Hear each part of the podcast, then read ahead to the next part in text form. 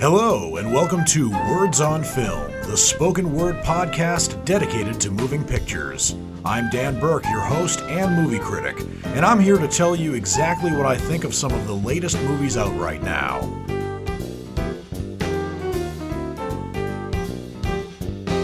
I did take a week off for my show last week because I had some family in town and I didn't really have time to do the show, not to mention watch movies. So I took last week off, and this week I'm back, of course, with three brand new movies to review. All three of these movies have come out on November 5th, 2021, or thereabouts. The first movie I'm going to be reviewing for you is Eternals, which is the latest addition to the Marvel Cinematic Universe.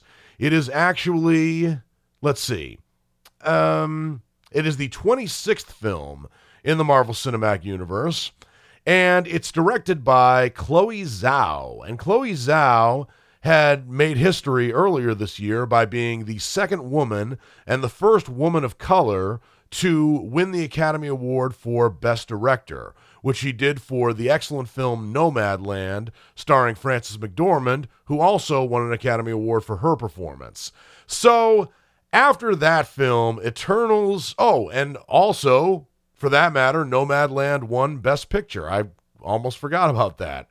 Yeah, the Oscars this year wasn't particularly memorable, both the the winners and the ceremony itself, but considering it was done in COVID, I guess it was okay. But Chloe Zhao does have a pretty tough act to follow with Eternals. Not only the fact that it comes after a Best Picture, Best Director, and Best Actress winning film, but also it's completely unlike any other film that Chloe Zhao has done up to this point.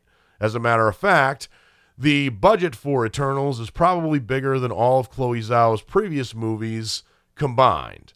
But still, I am not um, going to exactly tell you what I think of the the movie yet, but I will tell you that this movie is about the saga of the Eternals, who are a race of almost immortal beings who lived on Earth and shaped its history and civilizations. That's what the tagline says. Let me be a little bit more specific, though. So, the Eternals are a group of 10 superpowered humans from the planet Olympia who first came to Earth in the year 5000 BC. And they're sent by the celestial Arishem to Earth to fight the invasive deviants. And the deviants are basically these skeletal monsters who plague humanity. And the Eternals don't really have any specific connection or investment to the humans they are protecting which makes me kind of wonder why are they protecting them. But anyway, over the millennia, i.e., over the next 7,000 years, they protect humanity from the deviants but are not allowed to interfere in human affairs. They kill the last of the deviants in the 1500s, and the group's opinions differ about their continued responsibilities and their relationship with humankind. They spend the next 500 years mostly separated from each other, waiting for Arishem to send them home.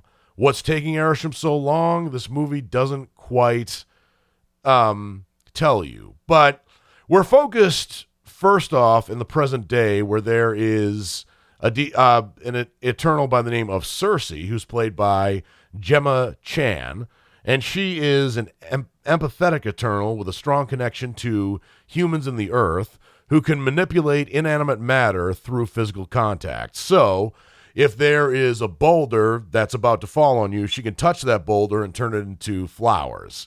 It's actually a very unique superpower. And her sidekick, or rather her her right hand eternal, is one by the name of Sprite, who's played by Lia McHugh. And Sprite has the physical appearance of a 12 year old child, with McHugh calling her a quote unquote old soul. And eventually, Sprite and Sersi are settling in in London, thinking that the the deviants are not going to attack. But then Icarus, an old flame of Sersi, who's played by Richard Madden, comes back and warns them that basically the deviants are not done yet. They've just been lying dormant for the last 500 years or so. And Icarus is one of those uh, powerful Eternals who can fly and project cosmic energy beams from his eyes. So he has powers very similar to Superman. And eventually they spend the a, a good part of the movie bringing the rest of the Eternals together, including Kingo, played by Kumail Nanjiani, who I believe is the first Pakistani actor to play a Marvel superhero. And he can project cosmic energy projectiles from his hand. And he also, when he separates from the rest of the Eternals, becomes a Bollywood star. And he is certainly the comic relief of the crew. There's also Phastos, who's played by Brian Tyree Henry, who is very intelligent when it comes to weapons and technology. There's also Makkari, who is played by Lauren Ridloff, who some Walking Dead fans might remember from that show. She's deaf, and she's the first deaf superhero in the MCU, but she possesses the power of super speed. You also have Druig, who's played by Barry Keoghan, who is an aloof Eternal who can manipulate the minds of others. You have Gilgamesh, who's played by Don Lee, who is a strong, whose strength is his strength. You also have Karun. Oh, excuse me. Never mind. Um, you also have Ajak, who is played by Salma Hayek, who is the wise and spiritual leader of the Eternals, who has the ability to heal and is the bridge between the Eternals and the Celestials. The Celestials are the ones like the character Arishem who live in the universe and are responsible for bringing the Eternals home and give putting them on their next assignment. So you have a lot of really interesting, dynamic, and diverse characters within the Eternals, which I really liked and appreciated. I should also note that there is one other Eternal I forgot to mention, who is played by arguably the best known of the actors. Her name is Thena, not Athena, Thena, and she's played by Angelina Jolie, who is an eternal, excuse me, an elite warrior who can form any weapon out of cosmic energy and develops a close bond with Gilgamesh over the centuries. And there is a less than perfectly explained subplot with Thena where she develops another more dangerous personality that takes over Thena's good side. That's not particularly well explained throughout the movie and doesn't serve very well as a subplot uh, here. But it, it is one of those features that the Eternals show. So th- there is a lot to like. I think the the cast of the Ten Eternals work very well alongside each other, and they act very well too.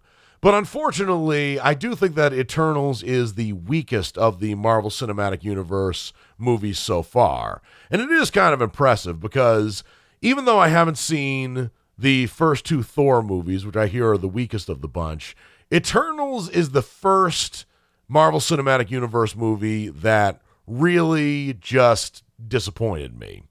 It disappointed me because the exposition was rushed, the pacing, particularly when the Eternals were trying to get back together, felt a little sluggish. And also, some people had a problem with the runtime.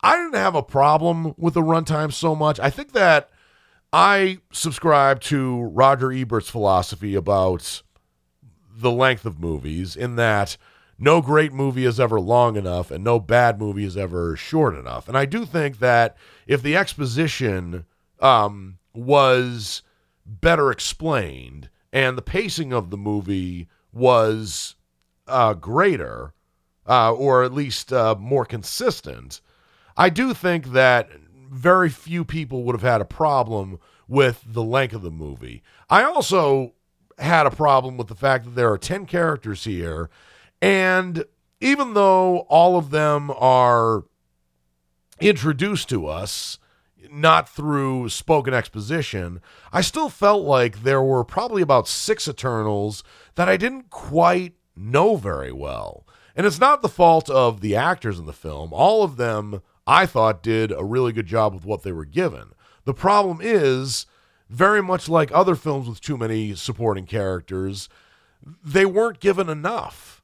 And I do believe that Eternals could have benefited from a movie that was more of an origin story. So, for instance, if they had made a film that that took place, let's say, entirely within 5000 BC or, you know, the period before Common Era, I think that people would have been I think that it would have given more room for exposition while not compromising the integrity of the story. And I do feel like the problems with the Eternals were about the same with the problems with the 2016 movie Justice League. With Justice League, you had some superheroes that were introduced before, like Superman, Batman, and Wonder Woman. And even if they weren't introduced by previous movies, I think everybody knows the basic gist of these heroes, which is why the Justice League movie could skimp on uh, some exposition. And actually, that was one of the weaknesses of the Justice League movie because it felt like it was trying to play catch up to the Marvel Cinematic Universe instead of taking a lot of these characters, putting them in their own movies, and letting their personalities and their powers become more fermented in people's minds. And Eternals, I think, should have done that. I think it should have started with maybe one or two characters. If they had made a movie about just the relationship between Sersi and Icarus, as well as having Sprite as a supporting character, I think that would have been a good start. Or if they had made another film a little later about, say, Kumail Nanjiani's character, or Brian Tyree Henry's character, or Salma Hayek's character or any other ones of, of these kinds of characters, just like they did with the movies before the Avengers, I think that would have served as an asset to this film. Because, truth be told, no one really knows who the Eternals are. A lot of people know that they're based on comic books. They were actually created by Jack Kirby, not Stan Lee, and they made fir- their first appearance in a comic book by their name, which came out in 1976. But only die-hard comic book fans, guys in their 40s and 50s, like Kevin Smith, for example, would know that fact. Most of the rest of us, including a guy who goes to the movies and doesn't read as many com- comic books like yours truly, would get that. But I do think that Eternals was decent. I just think that it could have been a lot better. And it kills me that I loved the movie Nomadland so much, and Chloe Zhao makes a big budget superhero movie, and it just lacks what other Marvel Cinematic Universe movies had. But with that said, I don't think The Eternals is terrible. I do give it a marginal checkout. I was considering whether or not to give it a strikeout. It certainly isn't a flunk out. I do think that the acting, the visuals, the special effects, and some of the themes really worked. But the lack of character development, the vague and muddy exposition, as well as the sluggish and inconsistent pacing, really was a liability to what the Eternals could have been. But now that they're established in the Marvel Cinematic Universe, I have the feeling that the Eternals will return, and they could potentially make a better movie after this, with or without the direction of Chloe Zhao.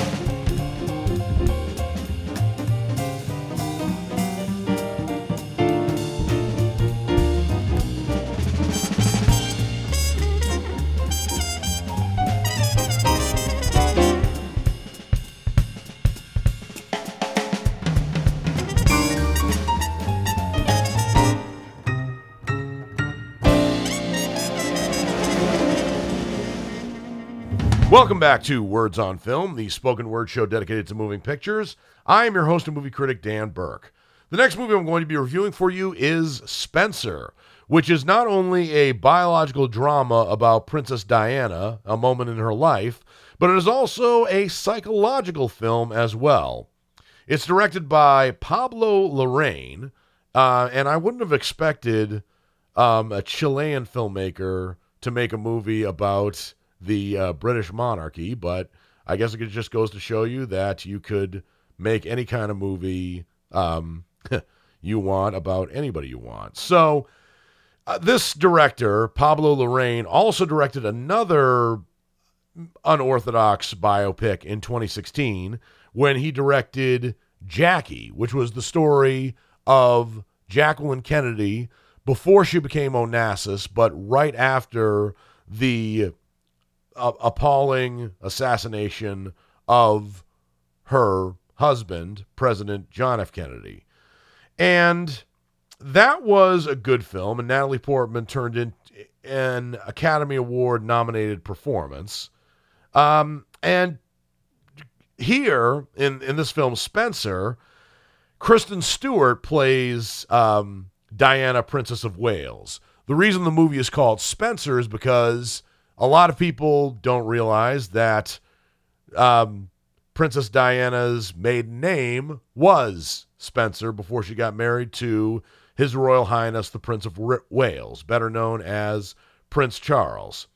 Now, this is not a true story per se, but it takes place in December of 1991. It is, I think, inspired by actual events, but the psychological processes in which we see Princess Diana go through are fictionalized, not based on any previous books or articles.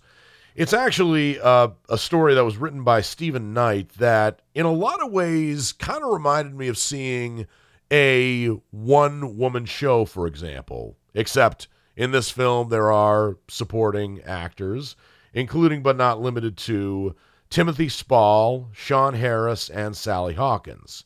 So the movie takes place in December of 1991. It actually takes place over three days Christmas Eve, Christmas Day, and Boxing Day. And the Christmas holiday for Princess Diana in particular even though she is staying in a lavish uh, mansion, which is the Queen's Sandringham estate, her Christmas is really anything but merry.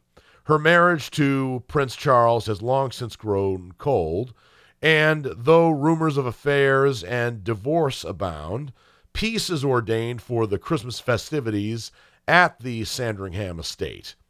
There is eating and drinking, shooting and hunting, and Diana knows the game. After all, she's been married to Prince Charles at this point for over a decade.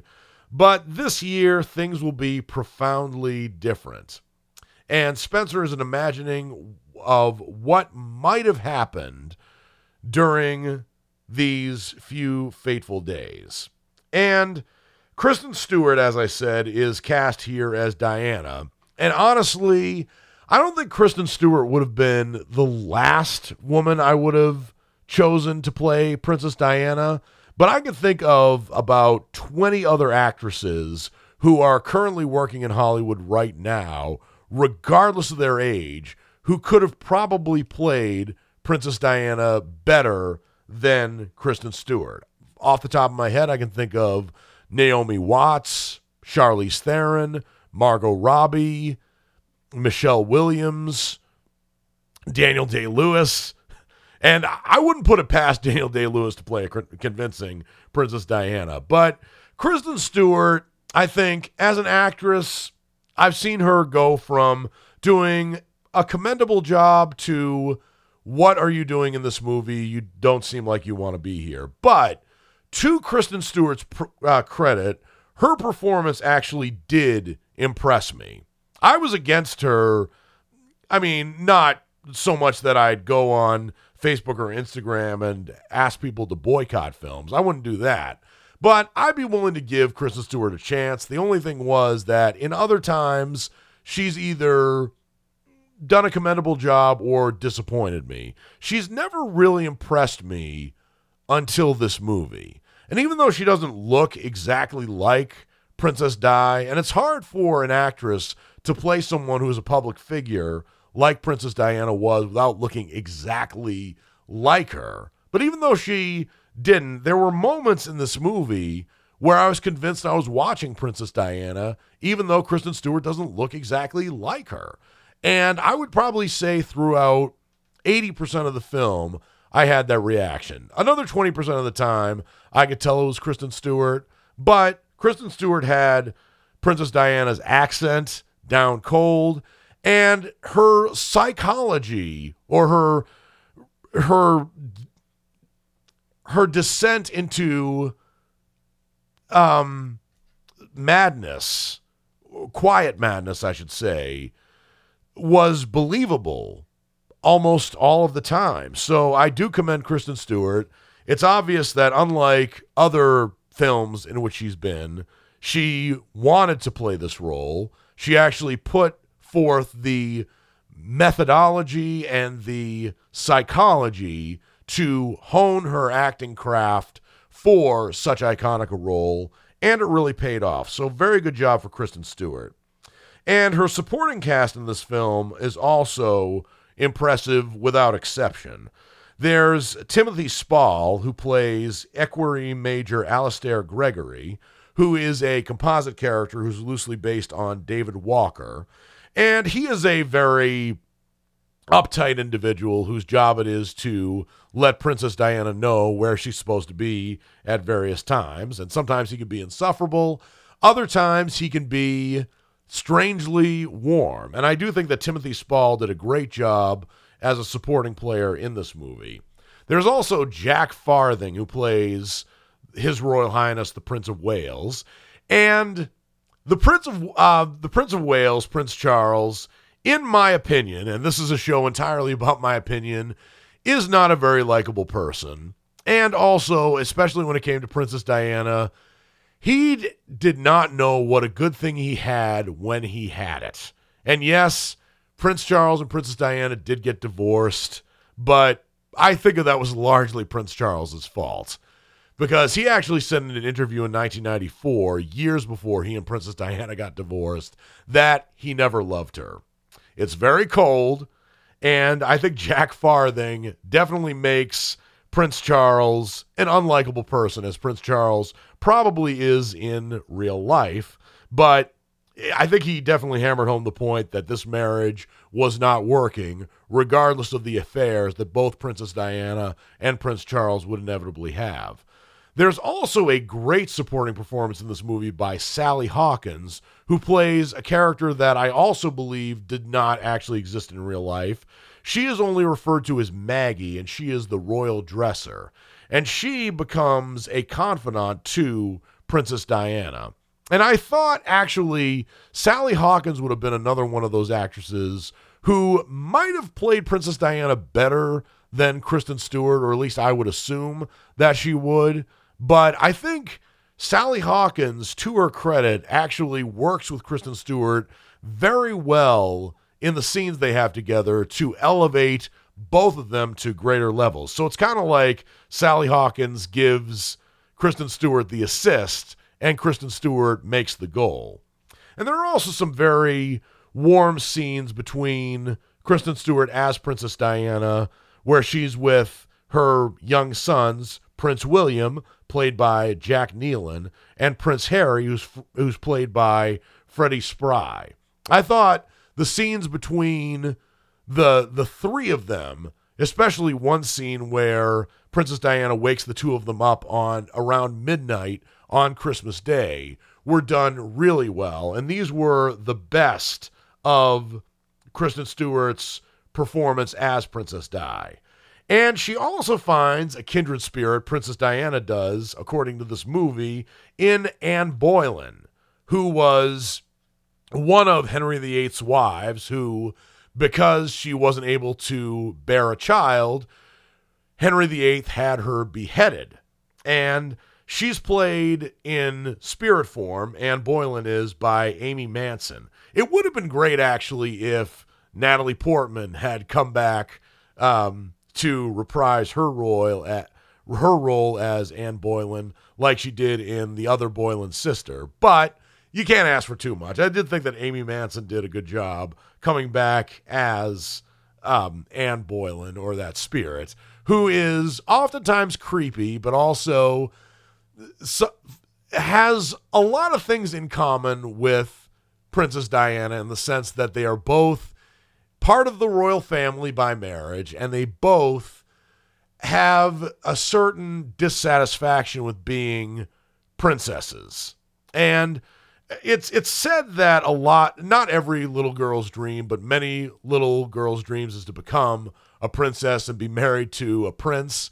And this movie shows the dark side of that. I think a lot better than the movie Into the Woods did, for example. But there was a lot wrong with Into the Woods. It wasn't a, a bad movie, but it wasn't great either. But I do think that this movie hammers home the fact that even though Princess Diana is known to this day for redefining the royal family, particularly with the fashion choices that she made, this movie does argue that maybe A, those fashion choices weren't hers, and B, those choices uh, in what clothes she had were more constricting than perhaps they should have been.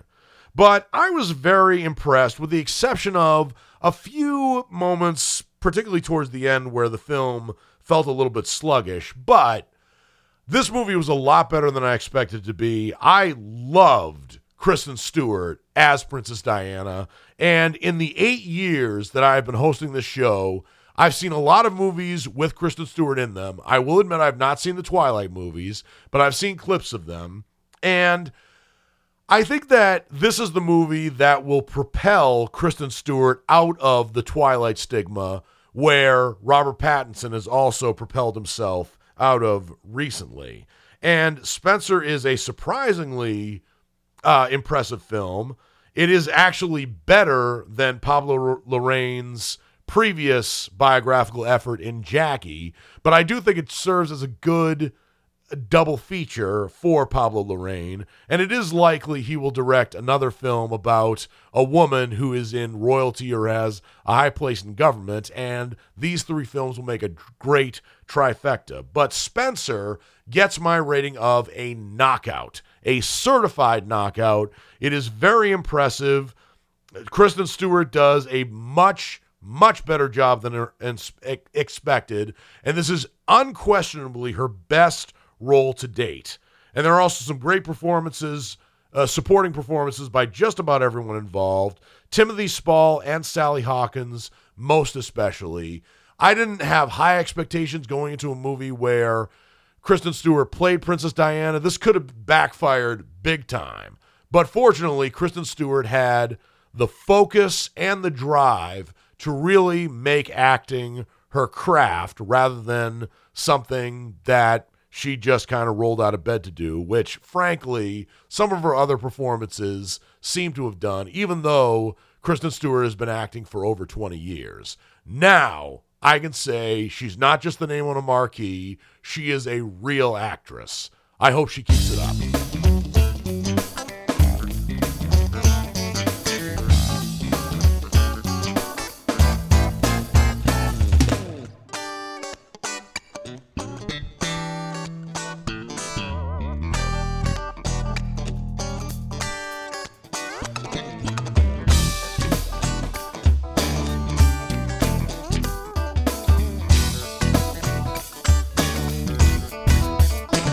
Welcome back to Words on Film, the spoken word show dedicated to moving pictures. I am your host and movie critic, Dan Burke. The next movie I'm going to be reviewing for you is The Harder They Fall. This is a Netflix original film that premiered on the platform on Wednesday, November 3rd. It is the feature film directorial debut of uh, Jeymes Samuel, who is also known as uh, by his stage name, The Bullitts. And he is a British singer songwriter, music producer, and filmmaker from London. And he's been associated with other acts such as uh, Jay Electronica and Mos Def. He's released uh, two studio albums so far, as well as singles like When It Rains, Who Writes the Songs, Baby Don't Cry, Close Your Eyes, uh, which actually features Lucy Liu, interestingly enough, and Super Cool, amongst others. So, in terms of filmography, he's only directed two other short films before this. One is They Die by Dawn, where he also played the role of Lobo, and the other one was Jay Z Legacy. Remember, both of these are short films. This film, The Harder They Fall, is not to be confused with The Harder They Come, which is the film uh, that's that came out in the early 70s that was a midnight movie favorite starring Jimmy Cliff. And that's a legendary film in and of itself. But this is a Western which has a predominantly black cast, including Jonathan Majors, Idris Elba, Zazie Beetz, Regina King, Delroy Lindo, Lakeith Stanfield, R.J. Cyler, Danielle Deadwyler, Ed Gathegi, and Deon Cole. So many great actors in this movie, especially Regina King and Idris Elba. And this is the first film in which Regina King has played a villain. And let me explain to you what I mean by that. Um, Idris Elba plays Rufus Buck, who is um, a an outlaw who very early on in the film kills an adversary of his uh, and also permanently marks the son of his adversary, Nat Love, with a cross on his forehead.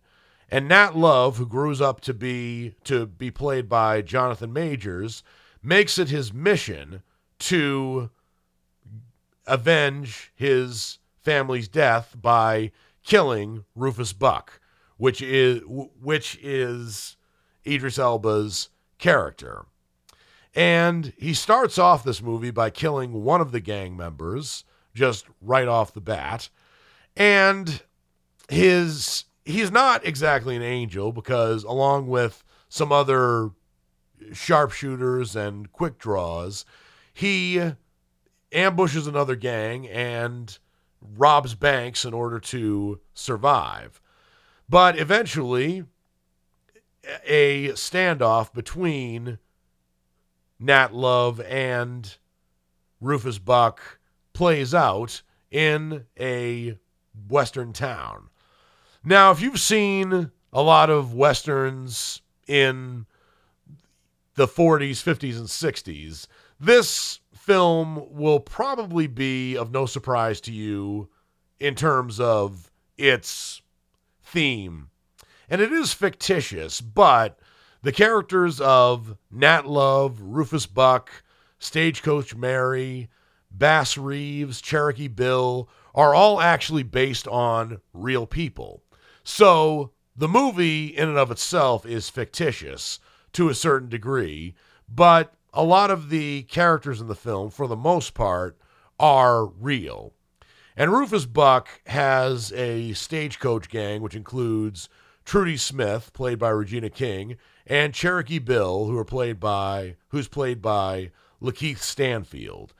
And these three actors are great. I haven't seen them in anything bad, or if I've seen them in bad movies, they themselves haven't been bad in them, but they are also badass.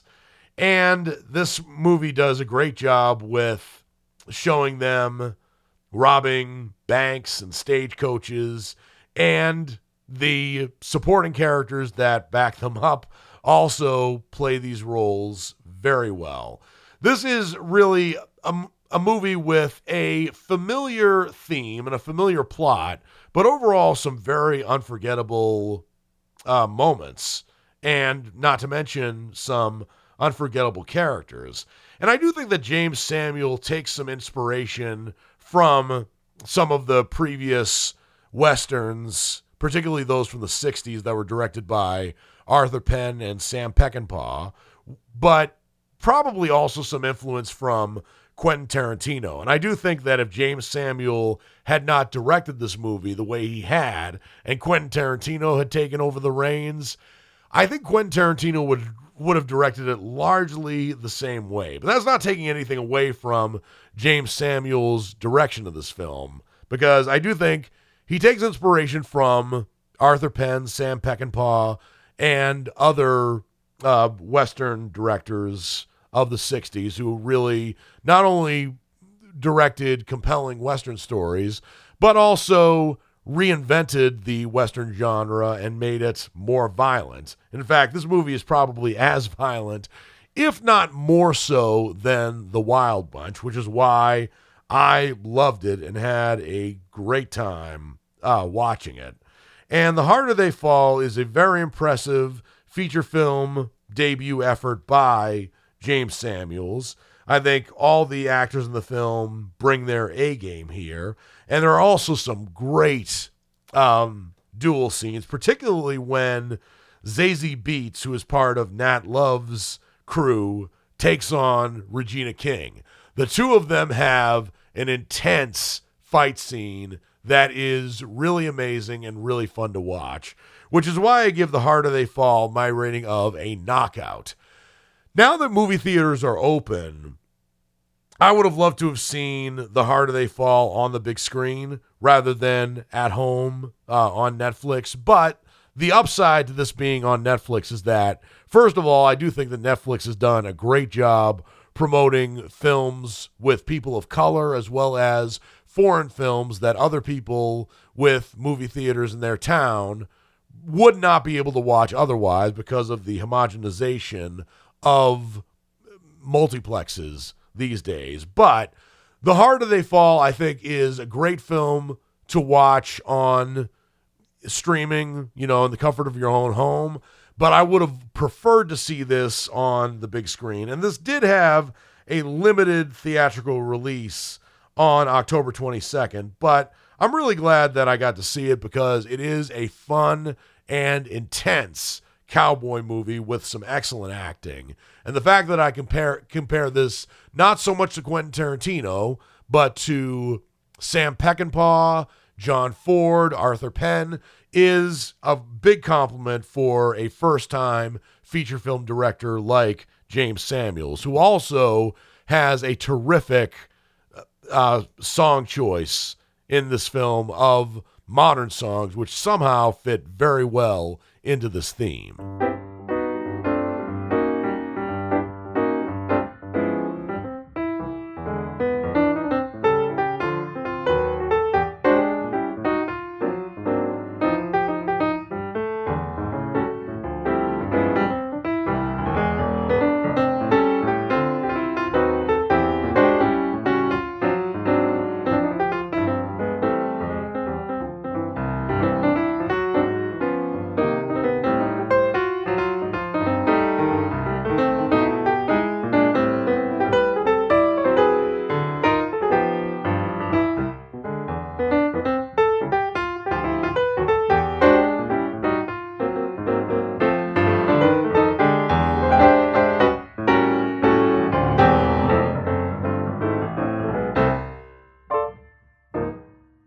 Welcome back to Words on Film, the spoken word show dedicated to moving pictures.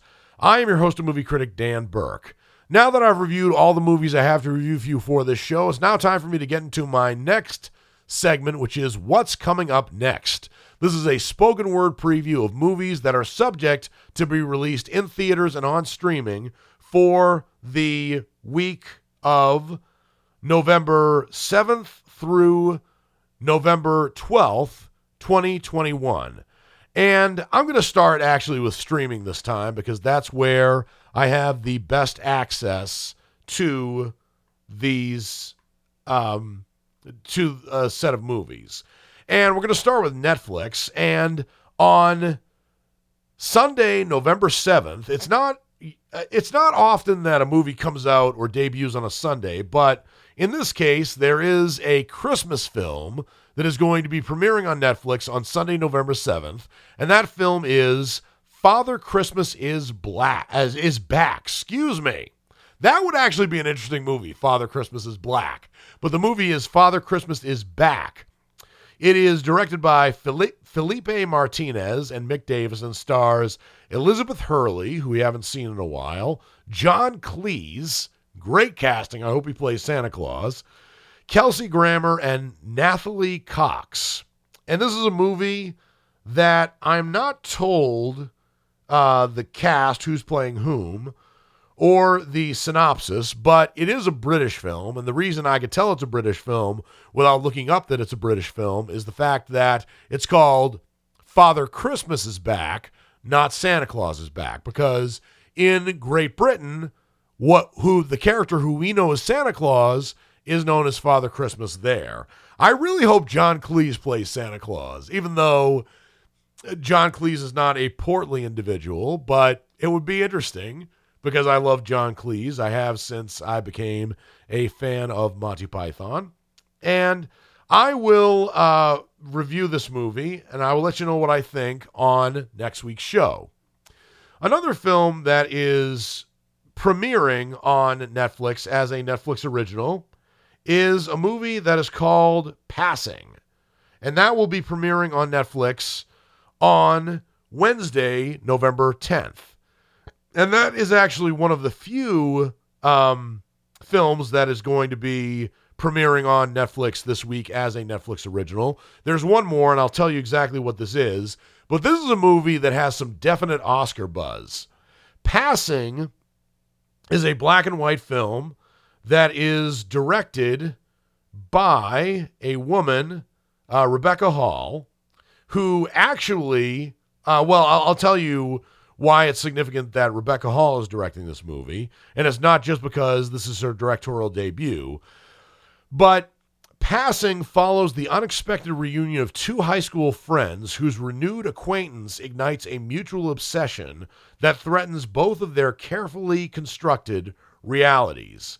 And the two high school friends in this movie are Irene, who's played by Tessa Thompson, and Ruth Negga, who's played by Claire. Ruth Negga has been nominated for an Academy Award for Best Actress in a Leading Role for her, her um, role in the movie Loving, where she co starred alongside Joel Edgerton. And this is the groundbreaking Supreme Court case about a black woman and a white man who got married, even though they were residents of Virginia, where it was illegal to get married. So both Mr. and Mrs. Loving got thrown in jail just for getting married.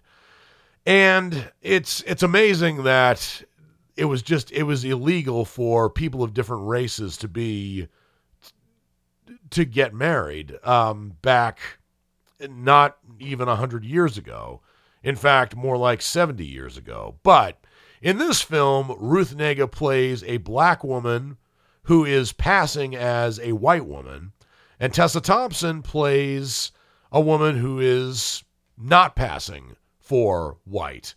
And both Ruth Negga and Tessa Thompson are uh, biracial. And as it turns out, Rebecca Hall, who you've seen in such movies as Vicky Cristina Barcelona, The Town, The Prestige, and The Awakening, amongst others, does actually have African blood in her ancestry.